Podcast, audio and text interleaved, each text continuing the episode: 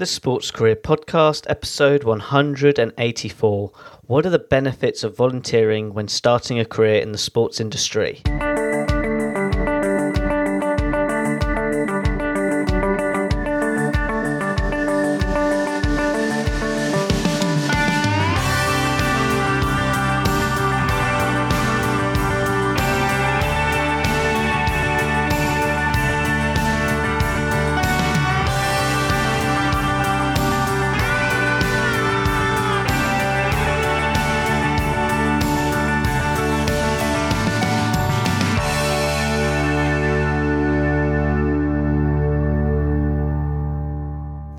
Hello, sports achiever. Ed Bowers here, your host for this podcast show. Thank you so much for tuning into this week's podcast. It's great to have you here. And as always, my goal each week is to provide you a special guest who can inspire and really encourage you to be the best you can be in your day to day life, especially if you have an interest in pursuing a career in the mass participation industry.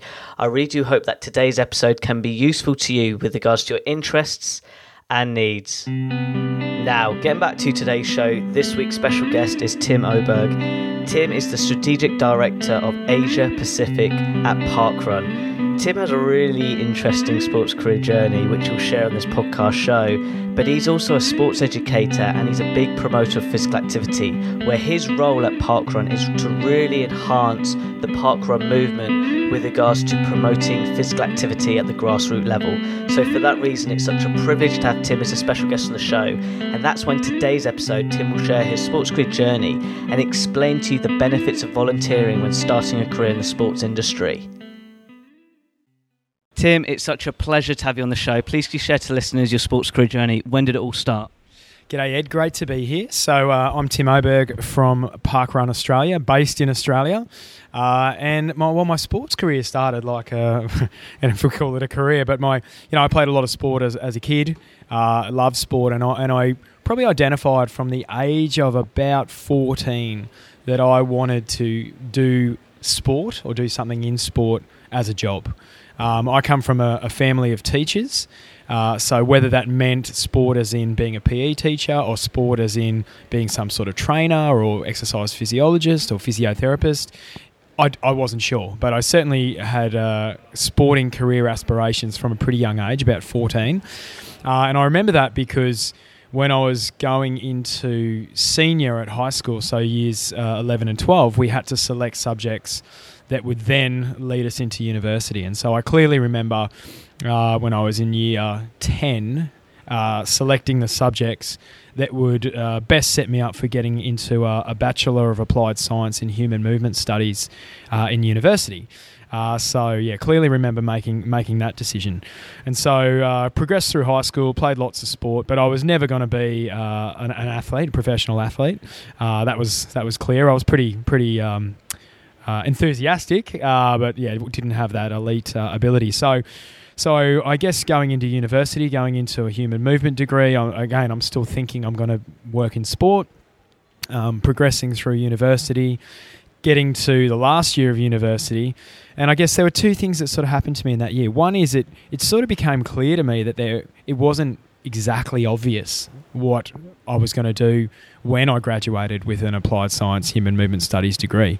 Uh, there were various options, but nothing was really clear. So I didn't quite know exactly what I was going to do after university, uh, whether it would be straight into the workforce or further study or whatnot. Uh, but then the other thing that happened was uh, we had uh, teaching agencies from the UK came and presented to us about opportunities to go and teach and live in the UK. Uh, and to me, that sounded really exciting. I'll, I'll, remember they stood in front of us in the lecture theatre and they said, You can come to the UK and you can teach in Kent. I remember they said, You can teach in Kent.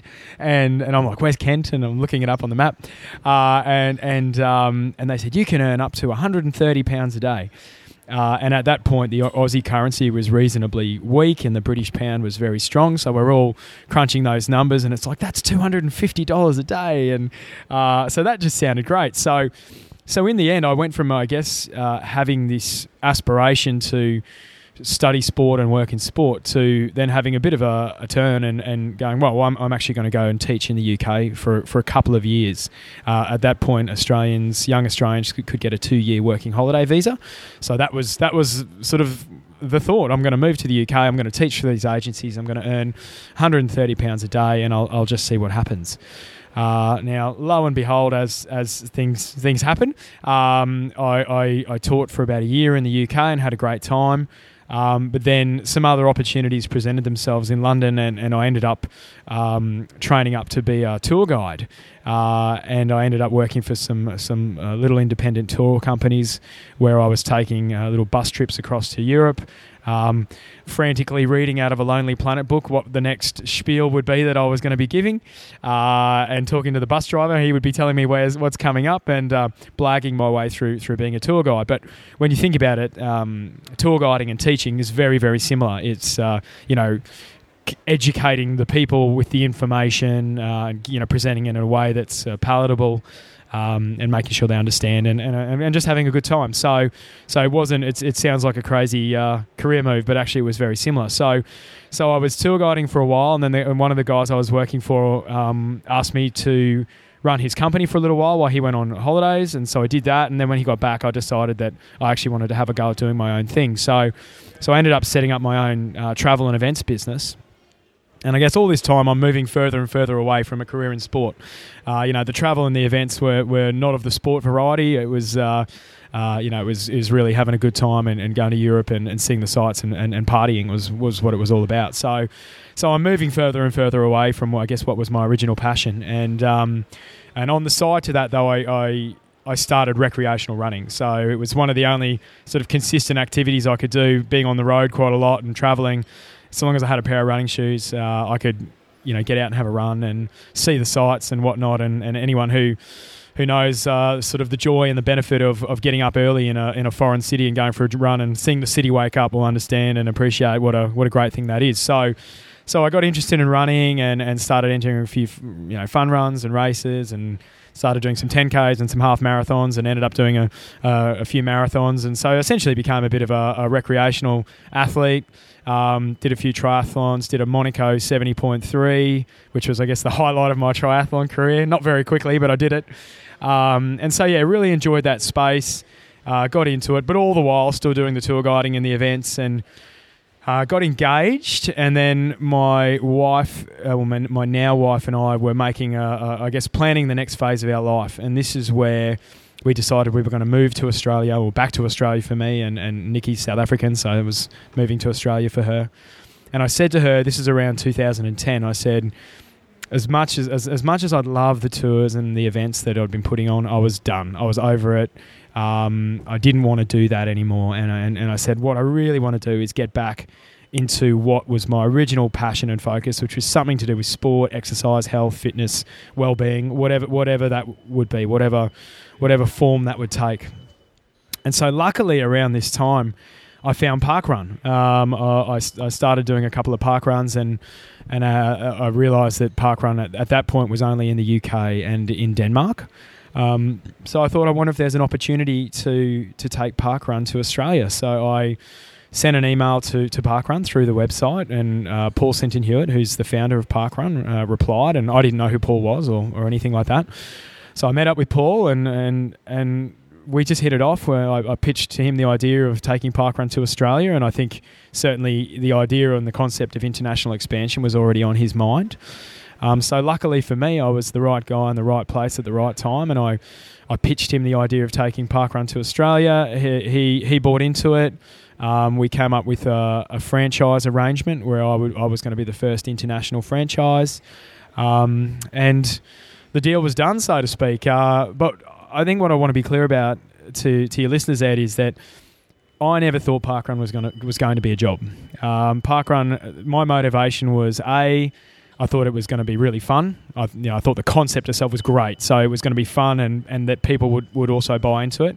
But from a selfish perspective, I thought it would be a way for me to reconnect with Australia, reconnect with business networks and, and, and people who could then potentially get me a job.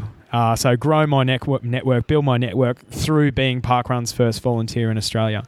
Um, so that was the original driver. Um, and and you know, retrospectively, I now know that parkrun became the job itself, but it certainly was. You know, that was never the goal. So I think, you know, one of the things that I've learned and, and one of the lessons, sort of life lessons that I pass on to people or talk to people about is the fact that you've kind of got to be in it to win it. And so if you want to have a job in sport or, or exercise or fitness or whatever it may be, you've just got to get your foot in the door, and that and, and 99 times out of 100, that's going to be through volunteering. And so the value of volunteering, as well as everything you gain from it in terms of skills and uh, and and and friends that you meet, but it's it's building those networks and getting your foot in the door with with a, with an industry or a business that can go on to potentially be something that can change your life, and that's what's happened with me. Uh, you know, I've, I've I got in there as a volunteer. I had self selfish motives of, of wanting to grow my network, which I've certainly done. Um, but uh, obviously, it's then evolved into something that I've now been working on full time for eight, no, mid 2012, so seven and a half years. So mid mid 2012 is when uh, I actually became employed by Parkrun in Australia, um, and it's now end of 2019. So it's uh, it's been a wild journey, um, but yeah, absolutely incredible. I actually find this a fascinating journey, really. And before we talk about today's podcast topic, there's one thing I do want to touch on, and it relates to your career journey. How important is it to be very proactive with regards to taking action? Like, give you some snippets of your journey. You getting on the plane to be a teacher in the UK, then you're doing the tour guides. Could you just share the listeners those sort of learning lessons by just taking action, sort of following your gut? Yeah, look, I've always been entrepreneurial. Even before I knew what the word entrepreneurial meant, uh, I was kind of doing it. And um, when I was in uni, when when all my mates had jobs in you know McDonald's or whatever it would be, um, I set up my own mobile DJ business. So I used to DJ weddings and, and 18th birthday parties and 21st birthday parties and 50ths and all that sort of stuff. Um, and so I did that for pretty much the whole time I, was in uni. Uh, and, and that was really my, uh, I guess, first steps into being proactive and, and and uh, you know being entrepreneurial. And I guess all those things that I've that I've talked about in my journey there and in my story, they're all things that I went out and did myself. I went and grabbed. Like there was no you know no I didn't grow up in a family of entrepreneurs. I grew up in a family of teachers. And and for me to do these things and sort of break the mold and think outside the square is is not something that was, uh, I guess, inherited. Uh, it's something that I think I've just had within me, uh, and it's something that I, have used to my advantage. And so, you know, whether it be moving to the UK, having a career change in the UK, reaching out to Parkrun or turning Parkrun into uh, what is now a job. You know, these are all things that haven't been presented to me. Um, you know, I've had to I've had to work for them. You know, literally when the arrangement I had with Paul Sinton Hewitt when I took Parkrun to Australia was simply I've, I had to make it work. You know, uh, I had to be the vol- you know the first volunteer and fund it and, and everything like that. So, so yeah, you, have absolutely just got to have a go. You know, no one's going to deliver these things to you on a platter. Um, you have to have a go. Um, sometimes you'll fail, and I've had plenty of failures along the way. I still do, and I'm sure I still will. Um, but it's all these failures that you learn from. Uh, and you know it's a bit of a cliche, but you know you, you almost never fail. You either win or you learn. Uh, that's kind of the approach you have to take. So, um, so yeah, absolutely, being proactive is, is, the key. Being a being a go getter, being entrepreneurial, all of these things are, are going to uh, ideally lead to success. And just relating to today's podcast topic, which is what are the benefits of volunteering? Like really quickly, when people at university and people who are in the industry say go and volunteer, but sometimes a student thinks, well, what does that actually mean? What what do I gain out of it? What elements do I gain? Is it personal? Is it actually like rewards of a job? You know. So would you mind just decoding the benefits of volunteering and how it supported you with regards to your career journey, with regards to Parkrun? Absolutely, and and look, this is something I talk about a lot, and within Parkrun we talk about it a lot, and we we now present volunteering very differently to the way we did even probably three years ago. Um, for for a long time, uh, we as well as pretty much every other organisation out there talks about volunteering in terms of oh, let's thank our volunteers for, for giving back and giving up their time. And and this is something that we've when we when we survey our volunteers, we say, you know, tell us about your volunteer experience. None of them talk about what they give; they all talk about what they gain. And so, what we've come to understand, and and now how we promote, is that volunteering isn't a giving opportunity; it's a gaining opportunity. Because if if if all you're doing is giving, it presents you and it presents volunteering as almost like a form of martyrdom. You know, at parkrun, it's like oh, you've got to give up your run or walk to volunteer. But actually, that's not that's not what the insight tells us. The insight tells us that the people who volunteer are gaining as much from volunteering as the people who are running and walking. So if you're running and walking, you're gaining physical fitness. If you're volunteering, you're gaining a whole other suite of things. And uh, you know, I mentioned it before, but you're you're gaining skills, you know, new skills, and that can be, you know, we have lots of older people who volunteer at Parkrun, and that might be the first time that they've done anything digitally, you know, using laptops, and you know, we have a, a scanning and a timing app. For a lot of older people, this is completely foreign. But in a in a non-threatening parkrun environment, you can learn that skill of using digital devices. Um, you make friendships. You know, we, we talk about that all the time, and uh, I, mean, even personally for myself, you know, I'm, a, I'm as much as I, I, I work for Parkrun, I still volunteer as well. And some of my best friends are people that I've met volunteering at Parkrun. And you know, one of the great things about volunteering, and not just at Parkrun, but you end up spending significant amounts of time fulfilling a volunteer role with other people. And so that's the opportunity when you can talk to them and find out about their life and who they are and what makes them tick and friendships and challenges and, and, and whatnot. And, you know, we always say to our event teams, that if and you never turn away a volunteer, even if all your volunteer roles are filled.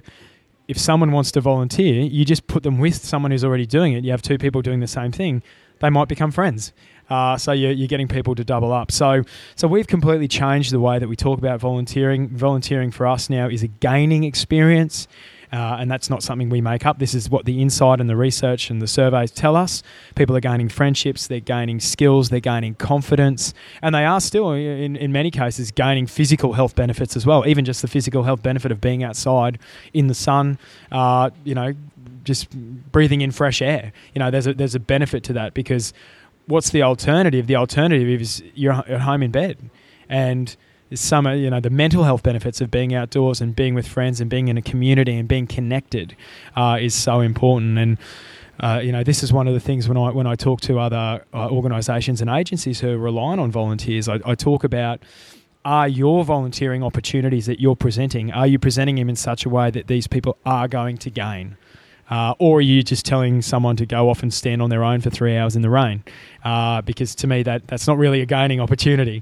Um, so, so it's about um, you know for volunteers, it's about thinking about this is a gaining opportunity.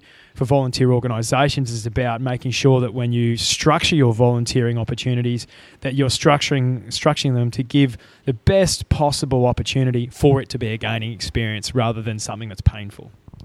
That is absolutely spot on, and thank you so much for sharing that sort of insight from a volunteering perspective. Now, getting back to Parkrun, would you mind just sharing the mission with regards to Parkrun, and also just share sort of getting back to your career journey? You said you pitched the idea to Paul, then you went to Australia. Could you just share that journey as well of how that's grown in Australia? Yeah, absolutely. So, so the Parkrun mission is to help create a, a healthier and a happier planet. And the way that we do that is through working with uh, teams of volunteers all over the world. And at the moment, we're in 21 countries. So we work with teams of local volunteers in their local communities, and we help them facilitate uh, a five kilometre event you know, for runners and walkers and volunteers. Uh, those five kilometre events happen on Saturday mornings in parks and open spaces uh, all over the world, as I said, in 21 countries. We also have a junior park run series, which happens on Sunday mornings, which is two kilometres, and that's for four to 14 year olds. Uh, we also have park runs inside prisons, which is a, a whole nother um, kettle of fish, so to speak. Um, we have a number of prisons in, the UK, and uh, about six months ago in Australia, we launched in prisons, and it's it's one of the most incredible things we've ever done is is to work with um, work with the prisons uh, in the UK and Australia to to get inmates moving. Uh, the feedback uh, and the research that we've we've done on that so far is absolutely incredible in terms of uh, helping to uplift the atmosphere inside prisons, but also connecting uh, people inside with those on the outside. So people start park running on the inside, they tell their friends and family on the outside, they start park running on the outside, then they've got something to talk about. Hey, how was your park run? Uh, and even better than that is when people come out of the prison, they've then got a community, a positive park run community to go into. Uh, so often, people, uh, when they come out of prison, they just fall back into their old ways, um, and you know, park run gives them something positive to go to. So, so look, yeah, it's uh, it's an incredible organisation. I'm I'm so honoured to be part of it, and um, it's doing some amazing things. And who knows what the future holds. But um, yeah, get, so getting back to, to my journey, yes, I mean, look, you know, literally turned up in Australia January 2011 with a piece of paper from Paul that said I could do it. Um, and from there, you know, I, I got lucky. I, I had some. Some early conversations that, that sort of got things on the right track. Um, my wife and I decided that we would move to the Gold Coast, which is um, in Queensland. It's about one hour south of Brisbane. Beautiful outdoors, beachy uh, kind of city, as the name Gold Coast would imply. Um, the mayor at the time on the Gold Coast was uh, one of Australia's greatest ever runners, Ron Clarke. Uh, what a legend! Uh, and in charge of their uh, parks and, and, spaces and, and, physical activity programs was a lady called Samantha Hughes. Uh, Sam's a marathon runner herself and uh, ex Melbourne Marathon winner, ex Gold Coast Marathon winner. So, as you can imagine, I'm pitching up on the doorstep of uh, Gold Coast City Council with this running concept. Uh, and I've got Ron Clarke as mayor, Samantha Hughes in charge of parks. Um, so, it was very well received. Uh, they were immediately supportive uh, and they opened all the doors that was required for us to launch the first event on the Gold Coast in April uh, 2011. Um, at the same time, uh, my wife's brother's best friend uh, was high was high up in Adidas in South Africa. He introduced me to the team from Adidas Australia, who are based down in Melbourne. Uh, and again, it was just a, a, case of really good timing. They were looking to invest in uh, something in running, something that was a bit grassroots. Uh, and I turned up with a very, very amateurish PowerPoint presentation to pitch them the dream of parkrun. Um, and they, they came on board. So I got extremely lucky there that um, Adidas were able to provide some early funding. So so yeah, a couple of things fell into place, and um, by the middle of the following year, um, July by about July 2012, there was enough funding from me to sort of chuck in everything else I was doing, and I was working all sorts of weird jobs to pay the bills whilst I was growing parkrun. I'm not even going to go into that, um, but um, yeah, I was able to focus on parkrun full time from July 2012, and so for many years it was just me in a paid capacity, but I've, I've always had the support of incredible volunteers, uh, people who kind of got involved volunteering at their event level and then just said, we can do more. We want to do more. We believe in what you're doing. We believe in this organisation. And so, um, so as much as it was me as a single paid staff member, right up until about 2016, so for the first four years, um, it would be remiss of me not to acknowledge the fact that I had so many capable uh, people helping me out in various functional ways, be it um, doing the books, you know, the accounting, uh, helping with the marketing, helping with content creation, social media, operations, you know, pretty much you name it. P- pretty much all the roles that we now have paid staff in are things that I had people helping me with out, uh, helping me out with as volunteers. Um, and actually, a lot of those people have now become staff. Uh, so, and that's been a real a really rewarding thing for me to be able to acknowledge those people who were extremely capable, were helping me out over and above what I could have ever asked or expected of them to do, uh, and then I was able to get to a point where I where I could actually say, hey, you know what? I can employ you now. Uh, and so we've built an incredible team. We've got uh, 10 paid staff now that uh, work in, in Australia. Um, almost all of them I've known for years because they've come through the ranks as volunteers. Um, and again, it's a bit of a cliche, but we are genuinely like a family. These are people who I've known they've they've been with me throughout having children, and I've seen the ups and downs in their lives. And so these are people that I know extremely well. Um, and yeah, it's a joy to to have them as as my colleagues now. So so there's so it's been it's been quite a growth journey. Um, six months ago, we started having a conversation about my role changing. Uh, so I was um, CEO of Parkrun Australia. But reality is that we've been overseeing much more than Australia for a number of years now. So we launched Parkrun in Singapore um, from Australia as the administrative hub. Uh, likewise, we launched in Malaysia. Um, we've supported New Zealand for a number of years. Um, and we also launched Parkrun in Japan last year, completely from our Australian office. We have a full time uh, Japanese speaking Japanese employee on our office in the Gold Coast, and and so it was only a matter of time till we had to sort of review the structure. And so, uh, yeah, about probably about three months ago now, my role changed from being uh, exclusively or officially Parkrun Australia to now being the strategic director of Parkrun Asia Pacific. Uh, hence, Ed, we're having this conversation in the Hilton Hotel in Singapore because um, we're at the Mass Participation World Conference, which has been fantastic. Um, but yeah, my outlook now, as much as Australia is still 90% of the business, uh, you know, 380 parkruns in Australia now, um, but we're now directly directly overseeing and managing New Zealand, Singapore, Malaysia, and Japan, um, and and of course looking at uh, other opportunities. And, and there are certainly plenty of inquiries that are coming through uh, Fiji, Indonesia, India, China, Thailand. Um, you know, there's a there's an incredible population base here in APAC. I think it's something like 4.2 billion people live in this region, something like 60% of the world's population. So if we can turn, you know, 0.001% of them into park runners, I think that's going to keep us busy for the for foreseeable future. So um, incredible opportunities that I've been uh, given, and um, you know, we're really only just beginning. I find this really fascinating. Just on a personal note, Tim, what have you enjoyed the most of your journey looking back? Well, look, I, I, could probably break that down into two categories. One being personal, as in as in looking personal satisfaction within the business, and and I think I probably touched on it before when talking about people, um, and it's the people that I've met through Parkrun, those that have become staff, but also those who are just park runners. I've got to know really well, and you know I returned from the UK having been away from Australia for ten years.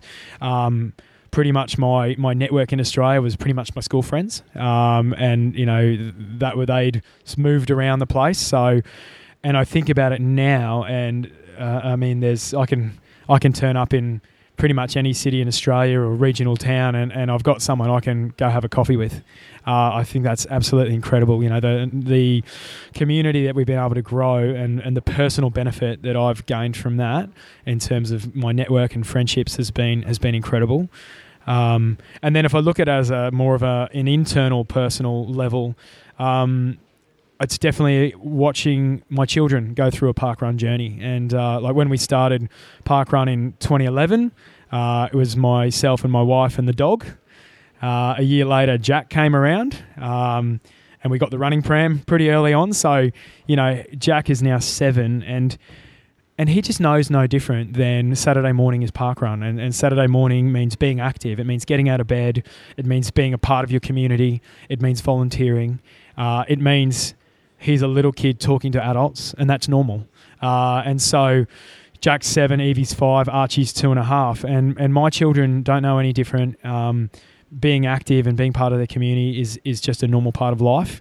Uh, and if we can leave one legacy from Parkrun that's going to make me really proud, it's going to be that the children of today become the adults of tomorrow who are being active and they're part of their community and they're encouraging their kids to do the same down the track. So, looking at that legacy, that's something that uh, I think everyone in Parkrun's really proud of. Uh, and as a father of three, that's what's really close to my heart. Tim, you can see the smile on my face of how much I've enjoyed this conversation. And I'd like to finish with an inspirational question now.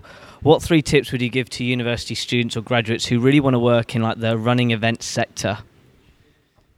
Yeah, well, I, am probably going to repeat things that I've said already, Ed. But um, you know, of course, one is is you've just got to be in it to win it. So you have no one's going to just find you and offer you a position, offer you a job uh, on fifty thousand pounds a year. You know, you have to start small. You have to get your foot in the door, and nine times out of ten, that's going to be about volunteering, uh, because that's going to be how you're going to meet people, grow your networks, and also get the experience and learn the skills. You know, you're not going to learn the skills that you're going to need professionally at university. You know, you're going to get an academic grounding, absolutely, but the specific technical skills that you're going to need to do jobs in the real world, whatever that may look like, you're only going to learn on the job and, and, and, and in the industry and in the companies that you want to work for. So, so I think put yourself out there um, get involved as much as possible. I think tip number two is going to be along the same lines with volunteering, but it's about understanding that volunteering is a gaining opportunity, not a giving opportunity. So that's where you might be strategic. You know, think about what do I actually want to gain, and where is going to be the best place for me to gain that. So if you want to gain digital skills, um, you know, think about who has a digital platform that you respect and admire and find interesting, and you know, go go and seek them out and see if there's ways you can volunteer and learn some more about what life's like on the inside. If you want to be more operational focused, then once again, you know, look at where where are you going to be able to to learn those things. So, so I think that would be uh, tip number two. And tip number three, Ed, I'm looking at you and I'm like, I, I can't even think. I might just leave it there. I might leave it at two tips. I reckon there's plenty to do there. And I'm sorry if that ruins the uh, formula of the podcast, but um, rather than just make something up, I'll leave it at two. Um, but I think if you're if you're listening and you're interested in getting into a sport and a career in sport, then I think if you follow tips one and tips two, tip two, then uh, that'll certainly go a long way to getting you where you need to be. That is absolutely spot on. You know, less is more, as I say. And on that note, how can people interact with you online?